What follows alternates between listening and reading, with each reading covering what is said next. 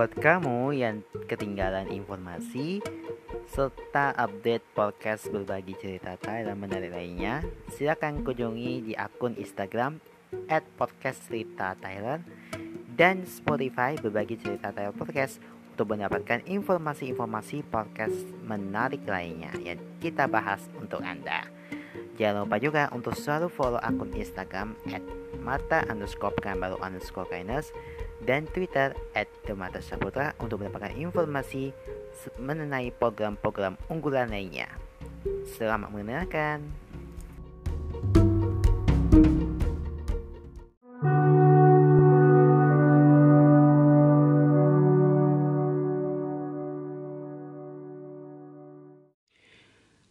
Selamat datang kembali di podcast berbagi cerita Thailand only on Spotify.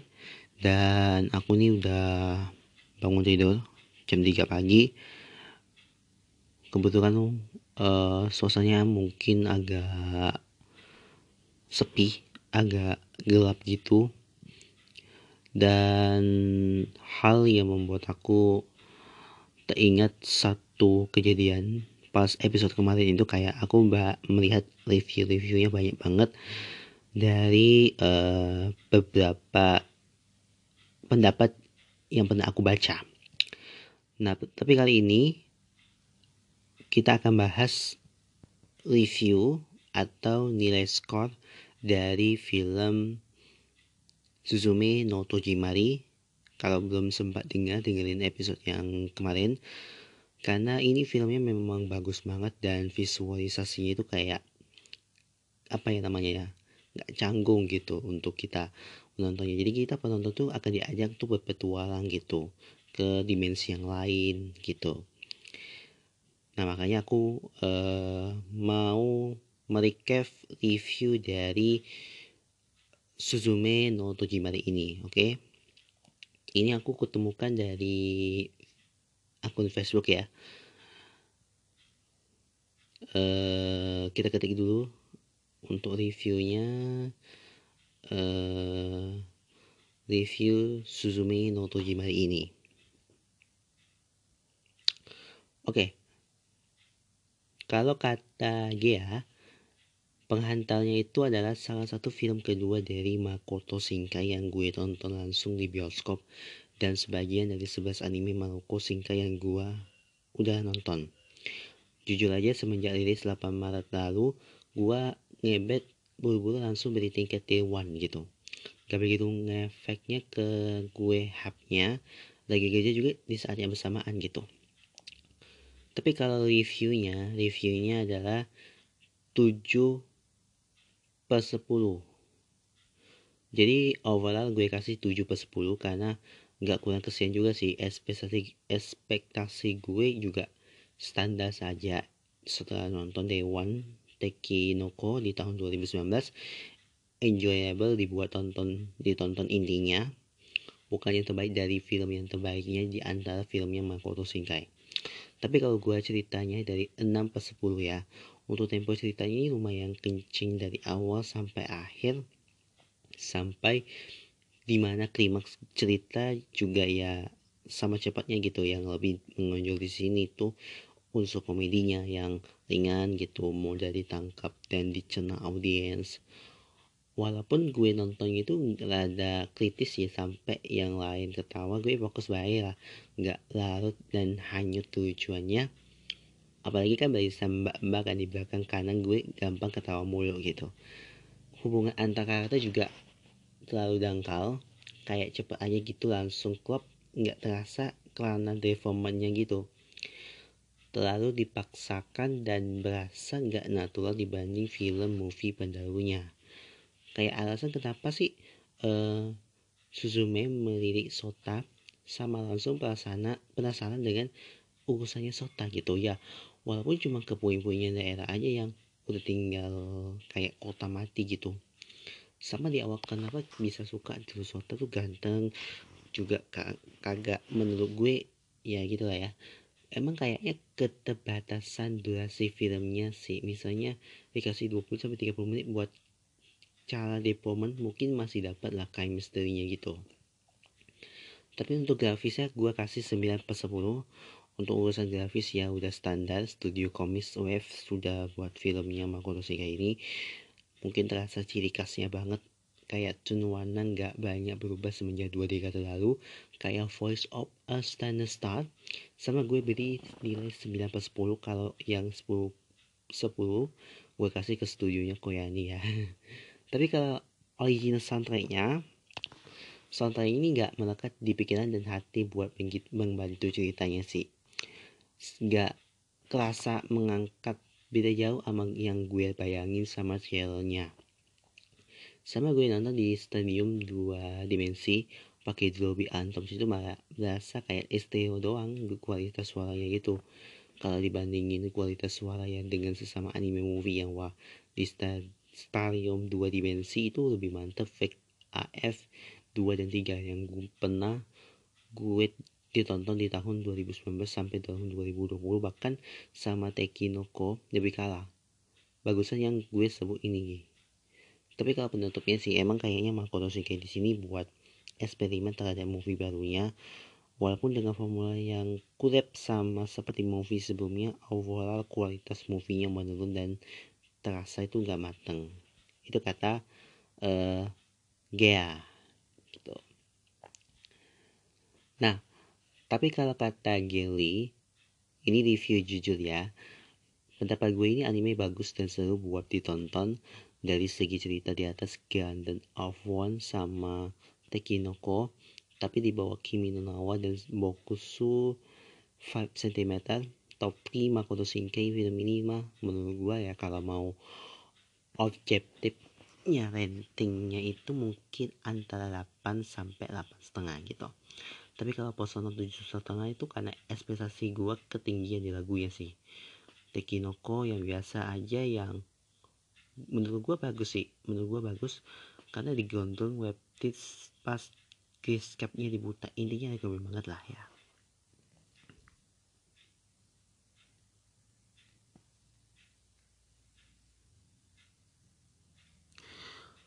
Oke, kalau kata Ray Muhammad, lalu kayak uh, kita kesimpulan dari reviewnya ya, akan saya jelaskan beberapa alasan kenapa anime ini tuh bagus tapi menonton.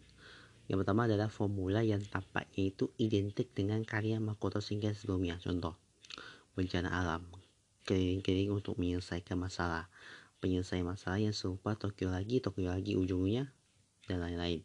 Entah kenapa ya, karena perasaan saya dan atau apa ya, karena ketika saya nonton itu sempat bete karena nggak kayak itu ada yang sama gitu kayak film-film sebelumnya, tapi nggak bisa jelasin pakai kata-kata. Kayaknya bener-bener deh kayak yang saya katakan di atas gitu, kurang lebih seperti itu.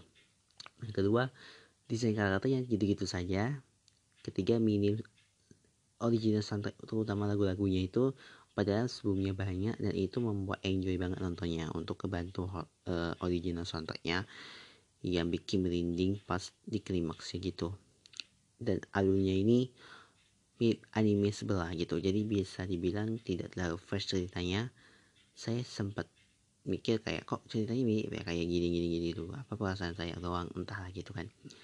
Namun dibalik kekurangan itu tidak bisa dibuktikan lagi kalau grafis di anime itu kayak sangat bagus banget, wow gitu.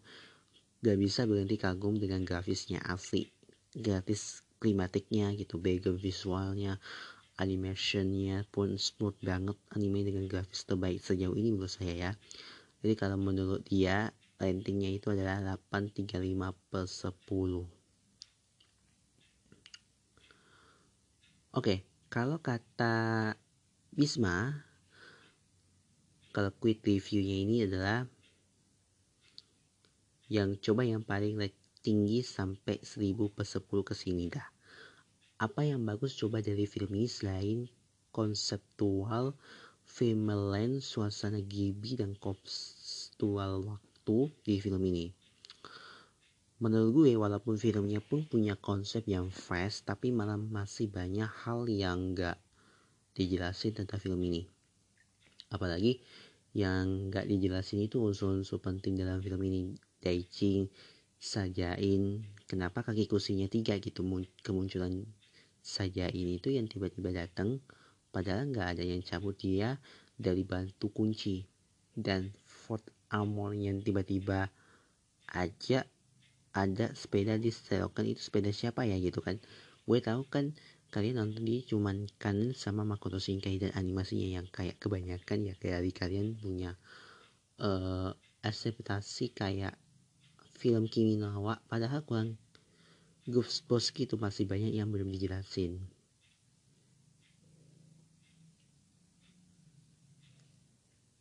Kalau kata Muhammad Zulfati Ziki Akbar, kita bahas reviewnya juga ya.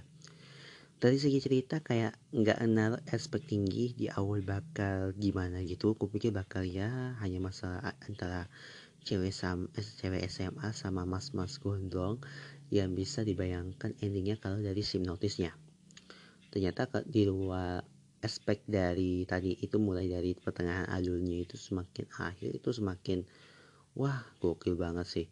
Bagus lah pokoknya, tuh pengennya ketawa gitu lah. Di awal memang agak bonding gitu.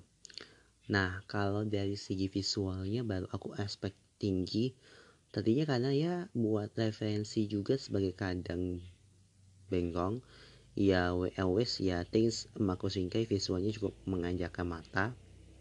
Cuman karena sebagai kan berong jadi sering, sering lihat detail gitu berong itu, dan ya ternyata nggak jauh beda sama film dua sebelumnya, nggak ada peningkatan yang wow dari segi visualnya. Cuman yang ini lebih rapi dan bentuknya tuh lebih enak dilihat, misal kayak pohon yang nggak penting ya gitu, warnanya cocok tapi proporsinya aneh nggak gitu. Oh ya, dari C G I-nya saja itu smoothnya para sih gokil. Agedan tuh pen- bisa dibilang tuh di agedan yang pakai C G I itu, ini beberapa agen penting yang naruh banget ke bagus enggak nanti ya. Menurutku itu berhasil sih. Buat aku pribadi dari semua film dari Makoto Shinkai ini sejauh ini mungkin ini yang the bestnya itu dibanding sebelumnya. Menurutku dari segi visualnya sama storynya itu worth it banget lah buat ditonton. Jadi skor pribadinya sih delapan per sepuluh buat keseluruhan ya. Oke. Okay.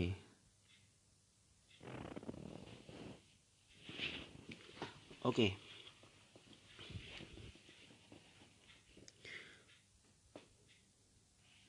Kalau kata Yoka, secara drama ini movie lebih keterasa daripada dua sebelumnya. Bagian sengkin lebih puas lihat dari Tenki no Ko. Suzume no Tojimari kayak tanggung gitu, capnya kurang, pemandangan alamnya juga berkurang gitu, tampilin langitnya berbintang semacam gitu. Tapi berkesan biasa saja sih. Material di Kimi no Na wa lebih mantap, uh, backsoundnya original soundtrack itu bagus tapi kurang wow gitu, kayak Tenki no Ko tuh bagian epilognya gitu. Oke okay. Oke okay, kalau kata Agung Prasetyo, menurutnya ini ceritanya sedikit menarik menarik banget, mungkin paling beda deh di antara movie buatan Makoto Shinkai yang lain, tapi entah kenapa ya nggak sekompleks yang gue kira gitu. Ternyata tujuan utama cuma nyari pintu barang pria yang dia anggap ganteng. Gue aneh ya banget ya sama Suzume itu, biasa bisa-bisanya dia sesetara itu sama orang yang dia rasanya itu pernah temui gitu. Kayak di sini gue rasa itu plot itu memaksa agar Suzume itu harus ikut harus ikut bareng sama Sota. Tapi nggak seperti movie-nya Makoto Shinkai yang lain, kayak ini musiknya nggak sebanyak yang gue kira. Seperti di Kimi no Na wa dan atau Tenki no Ko. Tapi sih ya pas-pasan aja ya. Tapi untuk P G F dan S F X itu ini the best sih. Katanya sendiri itu gimana ya, selain Suzume yang benar-benar menonjol, gue rasa Sota sendiri malah kurang, padahal yaitu kan ya apa ya anonim, anonimnya Hiroi tapi laki-laki itu. Nah kalau dari segi grafisnya yang ini yang benar-benar meningkat sih, benar-benar memecahkan mata. Tapi entahlah ya, ini cuma dari pendapat gue yang subjektif, tapi keseluruhan dari movie ini keren sih.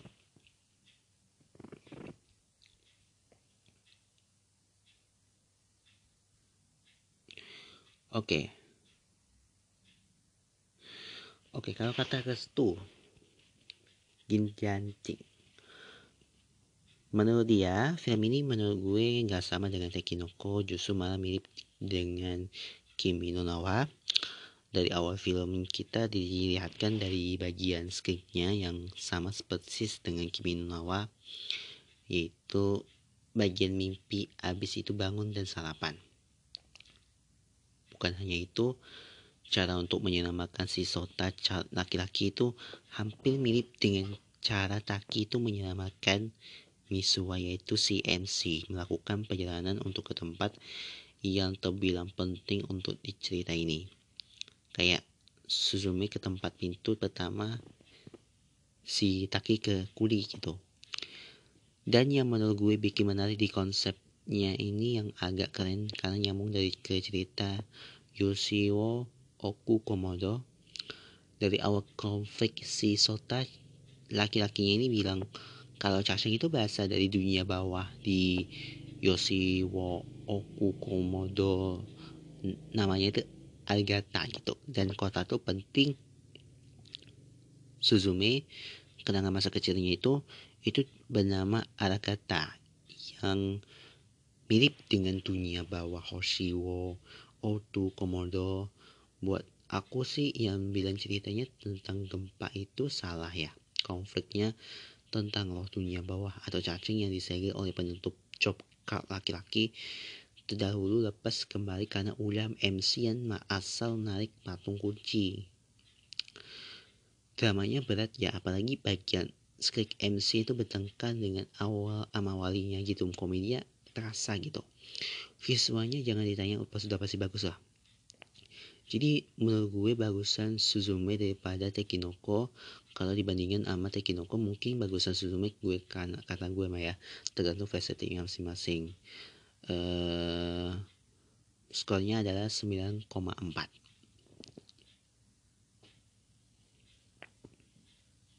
Nah, tapi kalau kata Tang Yongling, kita bahas dengan alur ceritanya ya. Jujurnya banyak hal yang kurang memuaskan dan rasanya itu kayak kesusu di penceritaan movie ini. Ada banyak plot hot yang bikin kayak hah loko gitu kan. Misalnya emaknya Suzume sebenarnya sih kemana gitu kan, kenapa Sanjain yang harusnya ngunci ekor cacing malah lepas juga gitu, kenapa Suzume pakai sepatu lengkap pas turun ke genangan air yang ada pintunya. Socially komplimen di bioskop karena kaki Ai merasa basah, lihat dia menyemplung pakai sepatu,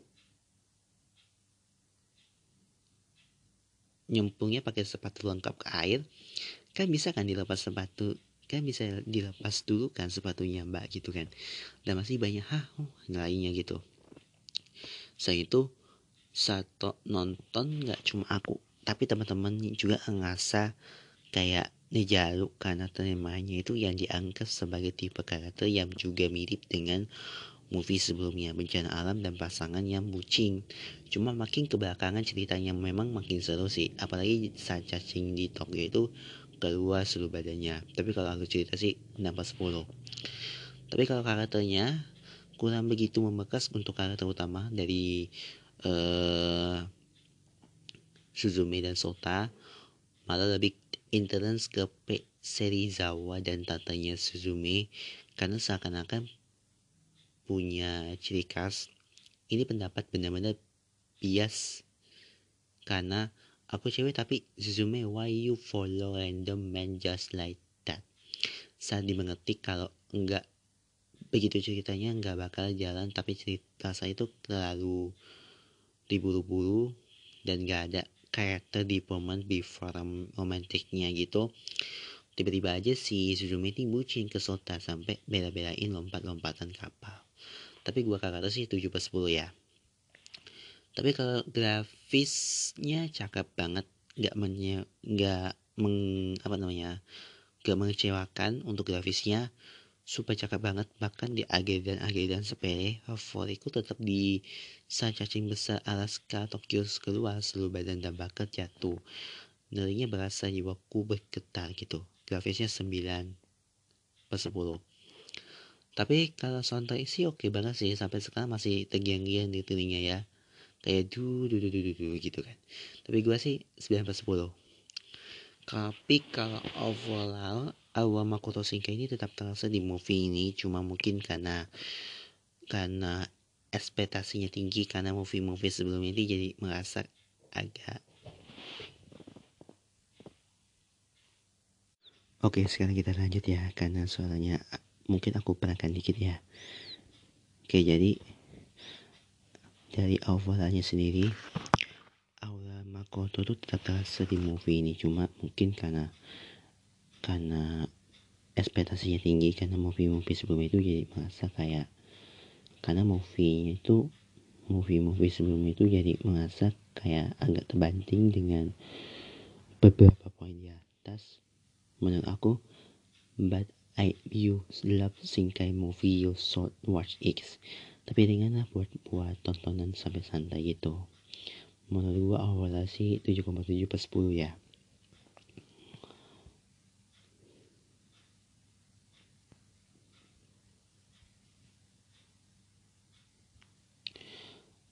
Fase baru, mungkin pasti nggak bosen ini kan dari filmnya Suzume no Tojimari, karena gue nggak paham cerita sebaliknya gitu.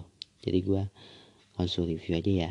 Mungkin banyak fans luar Jepang yang mungkin kayak ngerasa serivi sama movie ini, movie Suzume ini lebih ke road movie, jadi kita dibawa berkeliling ke beberapa daerah di Jepang seperti Miyazaki, Emihe, Kombe, Tokyo, dan terakhir di Tohoku.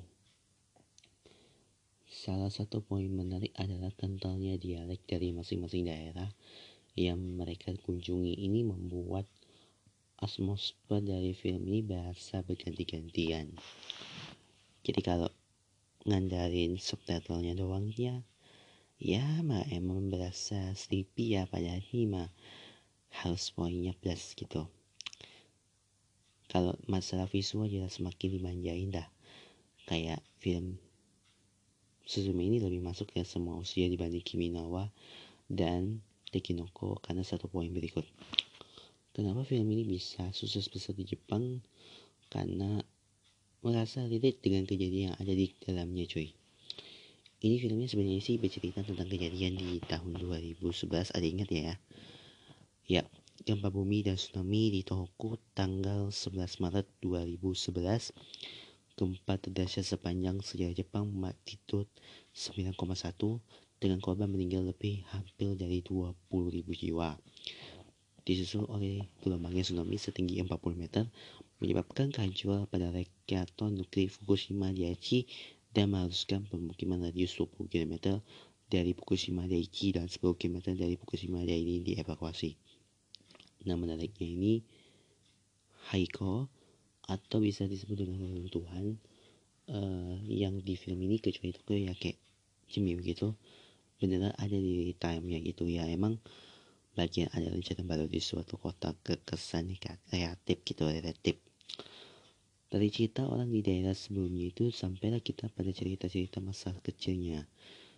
Suzume ini yang selalu membuat buku diari sewaktu kecil, bahkan enggan mengingat kejadian sebelas Maret.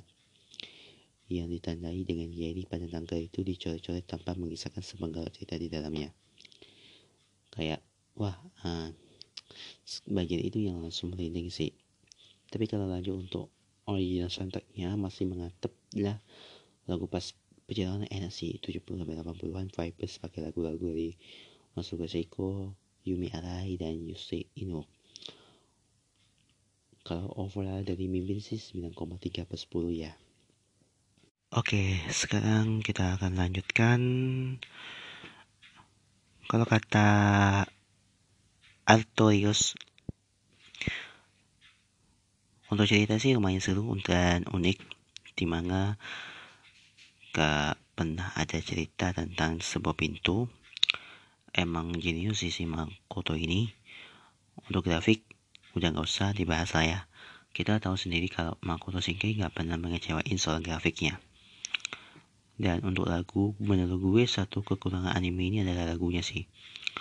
Bukan karena gak enak, tapi lagu di anime ini cuma ada di akhir doang. Bahkan di momen-momen epic dan momen sedih kurang. Dan cuma ada sound yang udah diulang-ulang, bahkan gak ada lagu buat opening di anime ini. Beda sama Tenki no Ko dan ataupun Kimi no Na wa yang memiliki lagu atau pengen di awal, padahal pas nonton Suzume itu gue udah ngarapin lagu di awal-awalnya sih, tapi menurut, walaupun begitu tetap dapat serunya dan overall bagus banget, bahkan gue juga pengen nonton lagi. Btw ini ada poster lumayan gede ukurannya A tiga guys. Menurutnya gue kasih nilai delapan setengah per sepuluh untuk anime ya.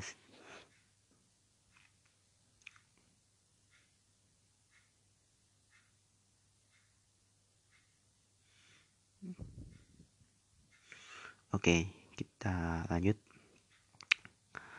Nah,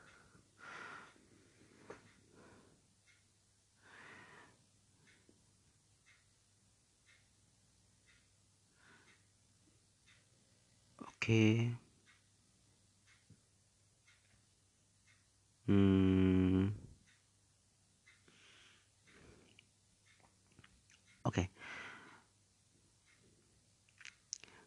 Ini wiki ini punya cerita ya. Konflik utama Suzume nggak jelas, entah masalah keluarganya atau apa. Sota juga nggak jelas tiba-tiba datang ke tempatnya Suzume, padahal Sota tahu pintunya udah dijaga batu kunci. Justru Sota yang bikin Suzume jadi kesana dan ngebuka pintunya. Kesamaan dalam kesamaan sama dua film sebelumnya, Kimi no Na wa dan Tenki no Ko, yaitu N C yang anak S M A ngantau ke kota lain. Beda eh, di Kimi no Na wa, dia ngantau ke kota yang udah nggak ada, cuma beberapa ingatan dari pindah tubuh ke dengan perbedaan tiga tahun. Di Tenki no Ko, dia pergi ke kota lain buat ngerubah nasib. Di sana dia benar-benar belajar dan bekerja mandiri, tapi di di Suzume dia cuma ngejar kucing. Di jalan ini pun lancar banget, gak ada hambatan, selalu ada bantuan, gak jelas tiba-tiba kucing ke cowok yang baru temui sampai mau ngasih jiwa gitu. Yang tadinya sedih satu tiket hangus karena salah beli, salah beli kan. Sekarang ngerasa dua tiketnya hangus gara-gara nonton film ini. Tapi karena nontonnya di metro ya, buah batu. Baru pulang nonton langsung kepikiran pergi ke rumah nenek yang lama gitu. Gue kebetulan tinggal di belakang ke belakang metro gitu. Setelah sampai di sana, vibe-nya yang tadi dinonton di film Suzume datang ke puing-puing bangunan yang gak terus. Dan pas di sana Suzume itu mendengar suara dari orang-orang saat rumah itu masih dihuni gitu. Malah aku ngerasainnya saat itu. Lihat rumah nenek terbengkalai bertahun-tahun, lumpur liar di mana-mana, tangga kayunya rusak, semua pintu itu ketutup sama ingatan pas kecil. Tapi liburannya selalu kesini sama keluarga. Rebutan main sama sepupu, barong ngetro baru, batunya nyilang, lalu terbang minggu ke pasar, kaget beli kerempung, jalan ke Gia sama saudara di sini. Tidurnya cuma ngampar, karena cuma dua di ka- ada dua kamar, ya di atas dan di bawah. Tapi senang sih rasanya sekarang kemana-mana bisa sendiri naik motor, kayak gak kayak pas kecil harus ikut orang lain. Tapi sedih sih, karena buat gak buat apa juga kalau gak bisa ngapa-ngapa karena sendirian. Mungkin menurut dia film ini gagal buat aku nangis di bioskop, tapi dia berhasil bikin aku nangis pas datang ke rumah nenek ini. Oke, itu menurut pendapat dia. Oke, kalau kata Ariski Muhammad, dengan konsep yang sama walaupun settingnya yang berbeda, Shinkai kembali memberikan sentuhan yang terbaik di setiap movie-nya. Sebagai vlog utama kali ini, Shinkai membawakan cerita yang lebih ditanamkan pada bumbu supernatural atau fantasinya, yaitu sebuah pintu misterius menukai apa yang ada di dalam pintu itu. Walau plot di sini menurutku agak lemah, tapi alurnya berjalan cukup baik dan membuat para penonton tuh kagum. Terakhir untuk visualnya nggak perlu dilakukan lagi. Sepanjang movie kita akan dimanjakan dengan keindahan animasi yang luar biasa. Kalau menurut overall tujuh per sepuluh, aku nggak bisa nulis banyak kali ini biar nggak spoiler. Intinya bagus dan rekomend banget.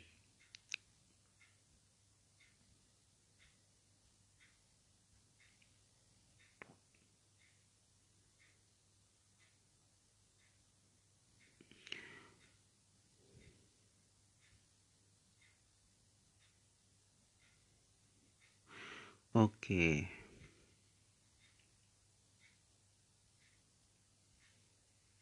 Kalau kata Ray-Ray, uh, secara premis atau cerita sebelumnya simple. Pertemuan Suzume dan Sota, pemuda misterius yang pernah ia lihat di mimpinya itu, membawa pada pintu dan gerbang terciptanya bencana alam. Bersama mereka berusaha untuk mencegah terjadinya deretan bencana di penjuru Jepang. Tapi kalau secara animasinya ini sebenarnya sih nggak ada yang berbeda ya juga dari film-film ini sebelumnya gitu. Sama-sama bagus dan dimanjai mata. Beberapa kali juga ada sudut pengambilan sinematik yang mendukung atmosfernya agendanya itu. Tapi kalau secara musik, kalau pribadi sih saya nonton emang karena kepicu soundtracknya, khususnya juga yang sesenanduan. Selain itu ada lagu yang relapse-nya juga, scoringnya itu pada on point sih, suara karakter sama background-nya nggak saling bertabrakan gitu.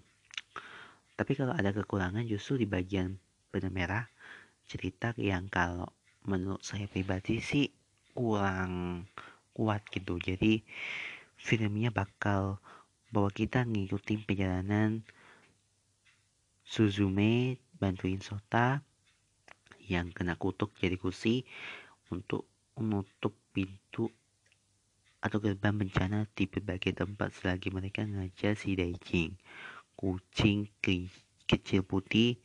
Dia juga yang untuk Sota, ini bukan spoiler karena ada di trailernya juga. Jadi selama perjalanan kita akan lihat Suzume ini bertemu dengan wajah-wajah asing yang bantuin dia dari kotanya sampai ke Tokyo. Menurut aku sih ceritanya simple yang mudah dipahami dan gak terlalu mikir keras. Tapi dari babak dua sampai tiga saya justru bingung poinnya apa yang sebenarnya mau di highlight dari kisah Suzume ini. Hubungan dia sama tantenya yang ngasuh dia dari kecil, hubungan dia sama keberadaan ibunya, hubungan dia sama Sota, atau subsequently ada coming up again. Rasanya sih sebenanggung semua uh, bahan tetap tiap permasalahannya itu. Permasalahannya sih lumayan, tapi penutup masing-masing masalah serba menanggung. Dan kalau secara keseluruhan sebenarnya sih apa yang mau diangkat agak nanggung semua. Karena yakin banget film ini intensi untuk emosionalnya pasti besar, banyak bagiannya mau dan udah diarahkan ke sana, tapi impactnya kurang dapat. Positif thinking aja sih ya, ini emang film perjalanan aja dan kita ngikut nikmati perjalanan Suzume untuk membuka dirinya dan kenangan masa lalunya. Poin plusnya di pembangunan tensi dan pacing filmnya bagus. Dari satu gerbang ke gerbang lain tensinya itu selalu meningkat sama akhirnya di klimaks terakhir. Pace filmnya bagus karena tutup poin ya dari awal, tapi ada momen-momen yang lamban dan untuk pengenalan tokoh yang lebih dalam. Tapi kalau secara karakter sih penokohan yang bagus, tiap karakter bisa dapat sifat yang warna-warni dan gak terkesan juga mulus, terkesan uh, nongol doang. Interaksinya agak karakternya juga mulus, punya momen lucu dan heartwarming yang kita dapat dari mereka. Dan sebagai penutup, walau dengan kekurangan yang ada, film ini tetap enjoyable entah sengaja atau enggak, tapi saya rasa tema film yang berbalut menutup pintu bencana bisa juga jadi penggambaran trauma gitu, bisa sebagai tanda bahwa Makoto juga mau menutup kekaitan antara film-filmnya terdahulu dan siap-siap move on untuk proyek-proyek selanjutnya, karena di film ini gak ada cameo kayak sebelumnya juga. Tapi kalau menurutnya gua kasih tujuh puluh lima per sepuluh.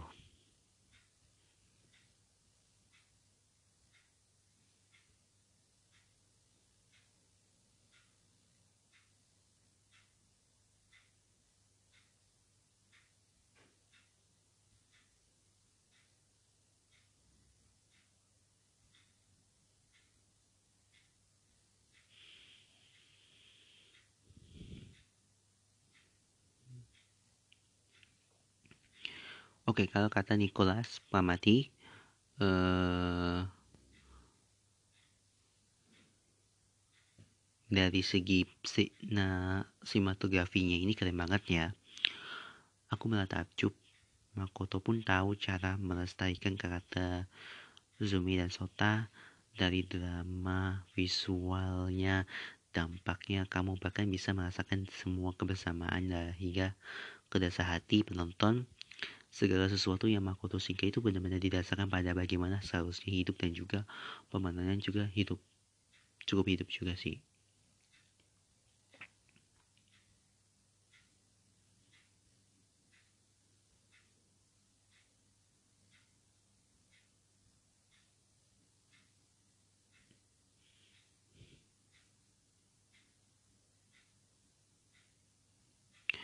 Kalau kata Aditya Setiawan Putra, alur cerita sih masih dengan kisah seorang gadis yang bertemu dengan pria asing.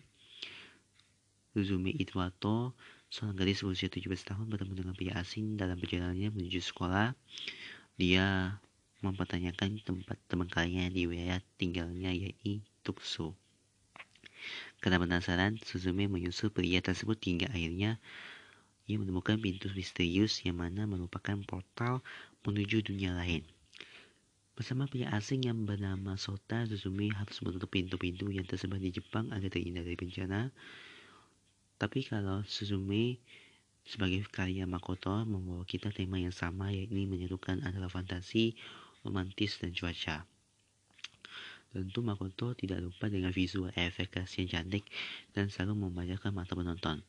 Tapi kalau visual dalam film ini, ini lebih dari mewah, karena penontonnya akan dibawa berkeliling Jepang untuk mendengar, menampilkan cantiknya gunung dan alam gitu. Selain itu, film ini tidak terlalu menonjolkan kisah romantisnya dibandingkan dengan film Makoto Shinkai lainnya. Meskipun begitu, fantasi dari film ini akan lebih kuat dengan menyatukan cerita yang hangat, namun terbilang cukup berat. Pengisi suara Sota dari yaitu Haruko Masumura juga menjadi daya tarik film ini. Apalagi dia terbilang sukses menghidupkan karakter saat Sota berubah jadi kursi anak.